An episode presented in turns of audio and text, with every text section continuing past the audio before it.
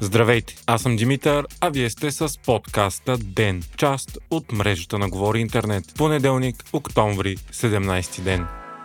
Тази седмица започват преговори за съставяне на правителство, които изглеждат предварително обречени. Това ще стане в четвъртък, ден след тържественото откриване на 48-то Народно събрание. Преговорите ще бъдат водени от президента Росен Плевнелев и бившият външен министр Соломон Паси. Те ще разговарят с всички партии, които заявяват евроатлантическа позиция. Именно това ще е основната обединителна линия. Затова и на разговорите не е поканена единствено проруската партия Възраждане. Преговорите обаче почти сигурно няма да постигнат успех, тъй като от продължаваме промяната и БСП категорично заявиха, че няма да съставят правителство с ГЕРБ, а индиректно това казаха и от Демократична България. Това става въпреки силните призиви на Бойко Борисов да се направи всичко възможно, за да се състави проевропейски и пронатовски кабинет заради заплахата от войната в Украина и залитането на България към изток.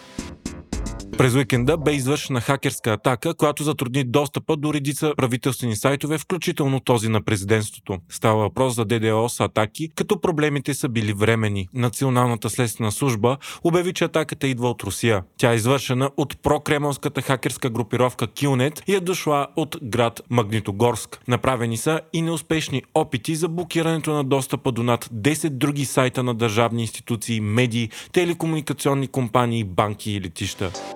Инфлацията в България продължава да расте. През септември тя е достигнала 18,7% спрямо същият месец миналата година. От август до септември пък е нараснала с 1,2%. По последни прогнози на БНБ, инфлацията ще се забави до края на тази година, но пък според економисти на Уникредит, която е най-голямата банка по активи у нас, пикът те първа предстои.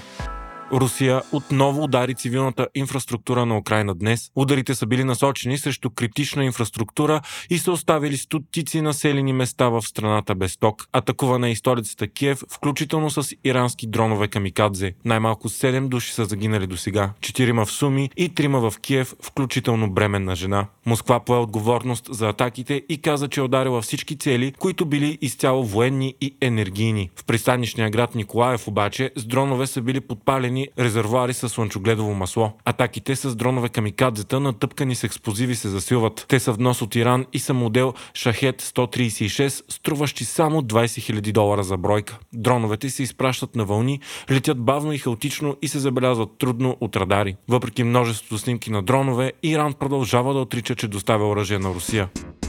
Говорителят на Европейската комисия обяви днес, че България, Румъния и Харватия са изпълнили всички условия за присъединяване към Шенген и е крайно време съветът на ЕСА да предприеме необходимите стъпки към това. Очаква се утре и Европейският парламент да призове България и Румъния да бъдат прияти в Шенген.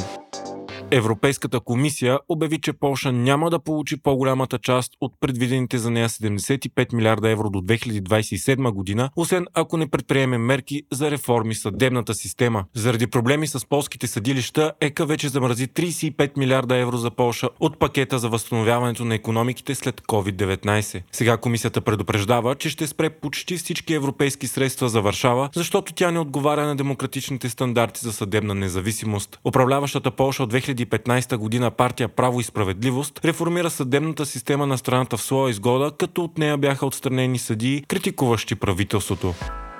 НАТО и Русия започват почти едновременно ядрени учения. До 60 самолета на НАТО ще участват в тренировки над въздушното пространство на Белгия, Северно море и Великобритания, за да се тренира използването от САЩ на ядрени оръжия, базирани в Европа. Обучението е ежегодно, планирано е преди войната в Украина и Москва е предупредена за него. То се провежда и на повече от 1000 км от границите на Русия. Маневрите на НАТО сигурно ще съвпаднат с учението на Русия Гром, на което се тестват бомбардировачи, подводници и ракети, способни да носят ядрено оръжие.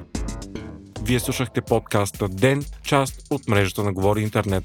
Епизодът подготвих аз, Димитър Панайотов, а аудиомонтажът направи Антон Велев.